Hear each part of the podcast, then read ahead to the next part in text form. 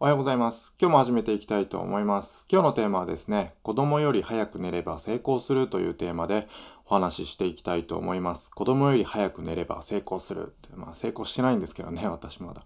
えーこう思ったことないですか、えー忙しすぎて何もできないって。えーまあ今年末に近づいてきてるんで、特にそう思っているえー忙しい方多いと思うんですよね。忙しくて何もできねえよって副業をやろうと思ってるけども帰ってきてヘトヘトでも何にもできないよって思う方いらっしゃると思うんですけど、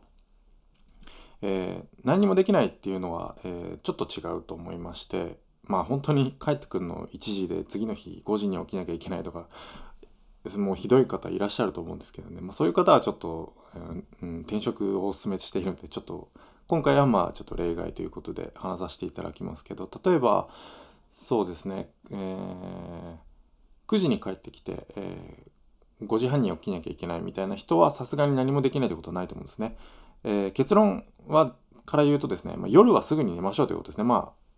テーマにもあるんですけどね子供より早く寝れば成功するということで,、えーでこれなぜかっていうと、えーウィルパワーっていうのがありまして、まあ、聞かれたことある方多いと思うんですけどちょっと私結構本読んできたんですけどねあの結構人よりは本読んでる自負があったんですけどウィルパワーって初めて聞いたんですよね。あのまあ、ポッドキャストを聞いててよくウィルパワーって使う人がいたんで、まあ、気になって調べてみたんですけどウィルパワーってあれなんですね結構有名みたいですね調べるとよく出てきたんですけどそうですよねもうそれはいっぱい言われてるんでそうですよね。えこれウィルパワーって何かっていうと、えー送料があり集中力を使うと消耗する、えー仕事やプライベートなどの行動の周囲にかかわらず、えーウィルパワーの出所は一つしかないってまあ一つの出所一つの、えそのプールみたいなものから、え集中力を使うと消耗するパワーですよっていうことですね。まあ、これに仕事やプライベートなどは関係ないですよってことですね。でこのウィルパワーが消費されるのは、えー意思決定の瞬間ってなってますね。複数ある選択肢の中から何かを選ぶという機会があるとその都度ウィルパワーは消費されてしまいますということですね。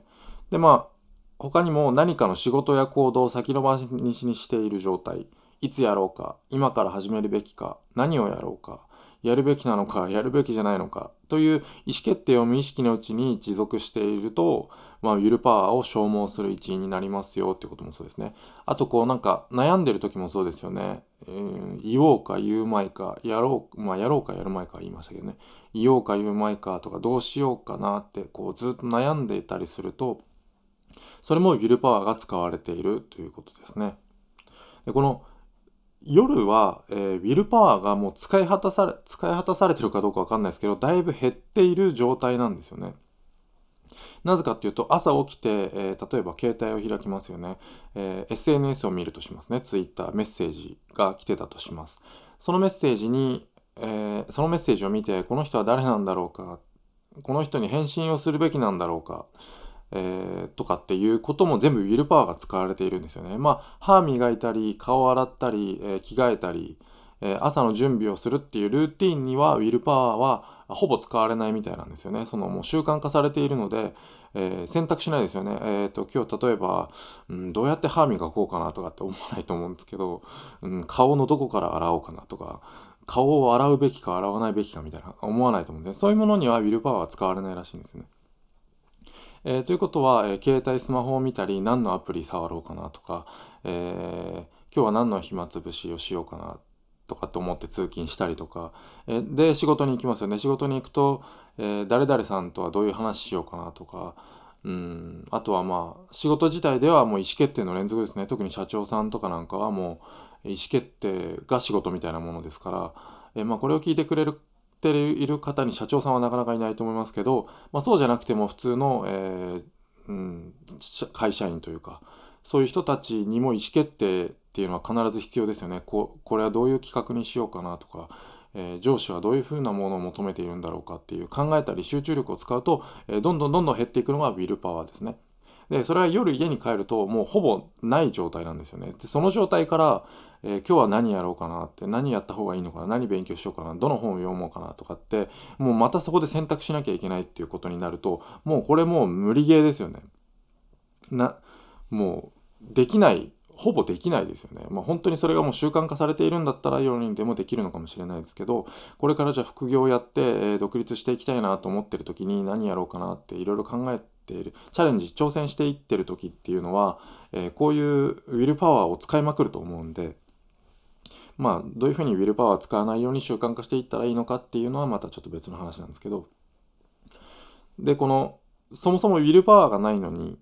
夜っていうのはえー、誘惑があまりにも多すぎるんですよね。えー、例えばお酒を飲める状態だったりしますよね。次の日仕事まで時間あるんでお酒が飲めますよね。で、テレビもやってますよね。面白いテレビ、7時から面白いテレビ何個かやってますよね。昨日だったら有吉の壁3時間スペシャルとかやってましたよね。ちょっと私も最初の30分ぐらい見ちゃったんですけど、まああれたまにはああいうのもいいかなと思って。で、あとはこうネットフリックスで海外ドラマとかもうあれ1個見出したらもうえ永遠にネットフリックスの世界から抜け出せなくなっちゃいますよね。っていうような、えー、誘惑があまりにも多すぎるんですよね。でも家族いる方だったら子供がいたり奥さんがいて、まあ今日一日のあった話とか聞いて、まあそうそうですよね。普通に話さなきゃ、うん、話話すと思うんですけど、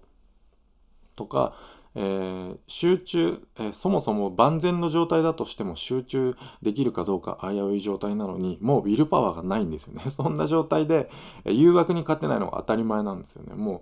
当たり前なんですけど皆さん、えー、そういうところに挑戦してしまって、えできないっていうことを繰り返してしまうんですね。私もそうだったんですけど。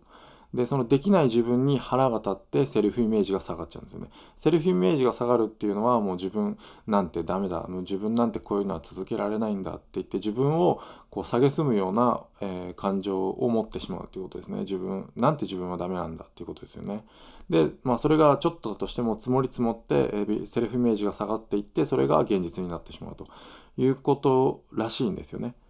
ということなんで夜はもう子供より早く寝れば早く寝寝ましょうということを言いたいんですけどそうですね。まあ一日の終わりに、え、ストレス発散したいっていう思うのはもう当たり前ですね。もうもうすごくわかるんですけどそこは。自分もあのスーパーナチュラルって、え、海外ドラマ知ってる方いらっしゃるのかな？なんかこうスーパーナチュラルって日本語で超常現象って意味なんですけどこういろんなお化けとか悪魔とか天使とかとこう戦う兄弟の物語なんですけどね。これあのもう1 5 6年前からやってるのかな。でもシーズン10何みたいなもう感じはもうわけわかんない量になってきてるんですよね。でそのまあそれしかも2回2回ずつぐらい見てるんで。でしかもお酒をもう超飲みながらみたいな。まあ肉体労働やってたんでもう夜はもう飲んだくれて映画見るのこの繰り返しだったんですよね。もう何て言うか何も起きないんですよね。肉体労働まあ肉体労働のせいにしちゃってますけど。まあということで、えー、一日の終わりにストレスを発散したいというのはもうこれ人間当たり前のことなんですよね。まあそのサラリーマンをやってストレスを抱えてるっていうことなんでだからこそ、まあ、どうやって抜け出そうかっていう話なんですけど、まあ、そのためには子供より早く寝ましょうよってことですね。まあ、一日の終わりにストレスを発散したいっていうのはどもうどうやどうやって解決しようかってことなんですけど、まあこれはもう美味しいご飯を食べるとか、まあ毎日はちょっとさすがにあれですけど、えー、3日に1回はどこどこの、えー、めちゃくちゃ美味しいえー、な何かをこうテイクアウトして持って家に持って帰って食べるとか、えー、例えばですね学び系 YouTube ありますよね。こう今流行ってますよね、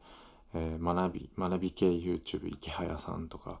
なんかいますよねいろいろ。で学び系 YouTube を流しながらだったらお酒を飲めるとか何杯までお酒を飲むとかって決めるとかですよねでもこれ飲み終わったらもう問答無用で即寝るとか決めちゃうことですよねそうすればまあお酒は飲めてるしまあ多少ストレス発散にはなりつつ、まあ、学び系 YouTube 見てるからプラマイゼロかみたいな、まあそういう自分の中でこう納得させることができると思うんですよね。で、まあ、まあ、んまりにもゴリゴリにやりすぎちゃうとちょっと続かないんで、こういうふうにこう妥協案を出しながら、えー、結果的に子供より早く寝れ寝ればもういいんじゃないかっていうことに持っていけばいいと思うんですよね。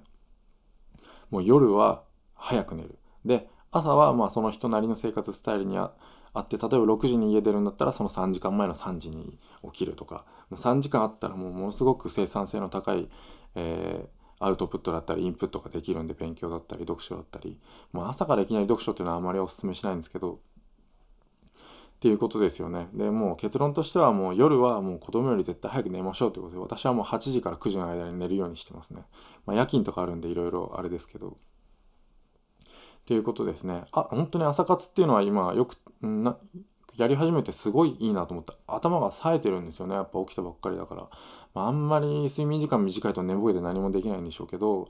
子供より早く寝てるんでえ子供っていうのは大体9時にまで寝なさいとかって言われてますよね昔から。っていうことはもう8時台には寝てしまうっていうことなんで子供より早く寝るっていうことっていうことなんで、えー、もう全然睡眠不足とかではないんですね。むしろ、えーと、人間10時、えー、10時から2時の間かな？が成長ホルモンがいっぱい出て体を回復する時間っていうふうに言われてるんでその時間に寝ることによって1日の中で一番回復できる時間を寝ているってことになるんですよね。ということなんで一番こう頭が冴えてて当たり前というか子供子供はやっぱその時間に成長するから、まあ、まあ大人でも成長ホルモン出るんでっていうことですよね。まあ子供その昔から言われていることはやっぱ正しいんだなと思って、えー、まあ子供より早く寝れば大人も成長して、えー、その、えー、回復できて成功するよっていうことだと、えー、いうふうに私は思いました。はい。ということでまた、えー、よろしくお願いします。今日は以上です。ありがとうございました。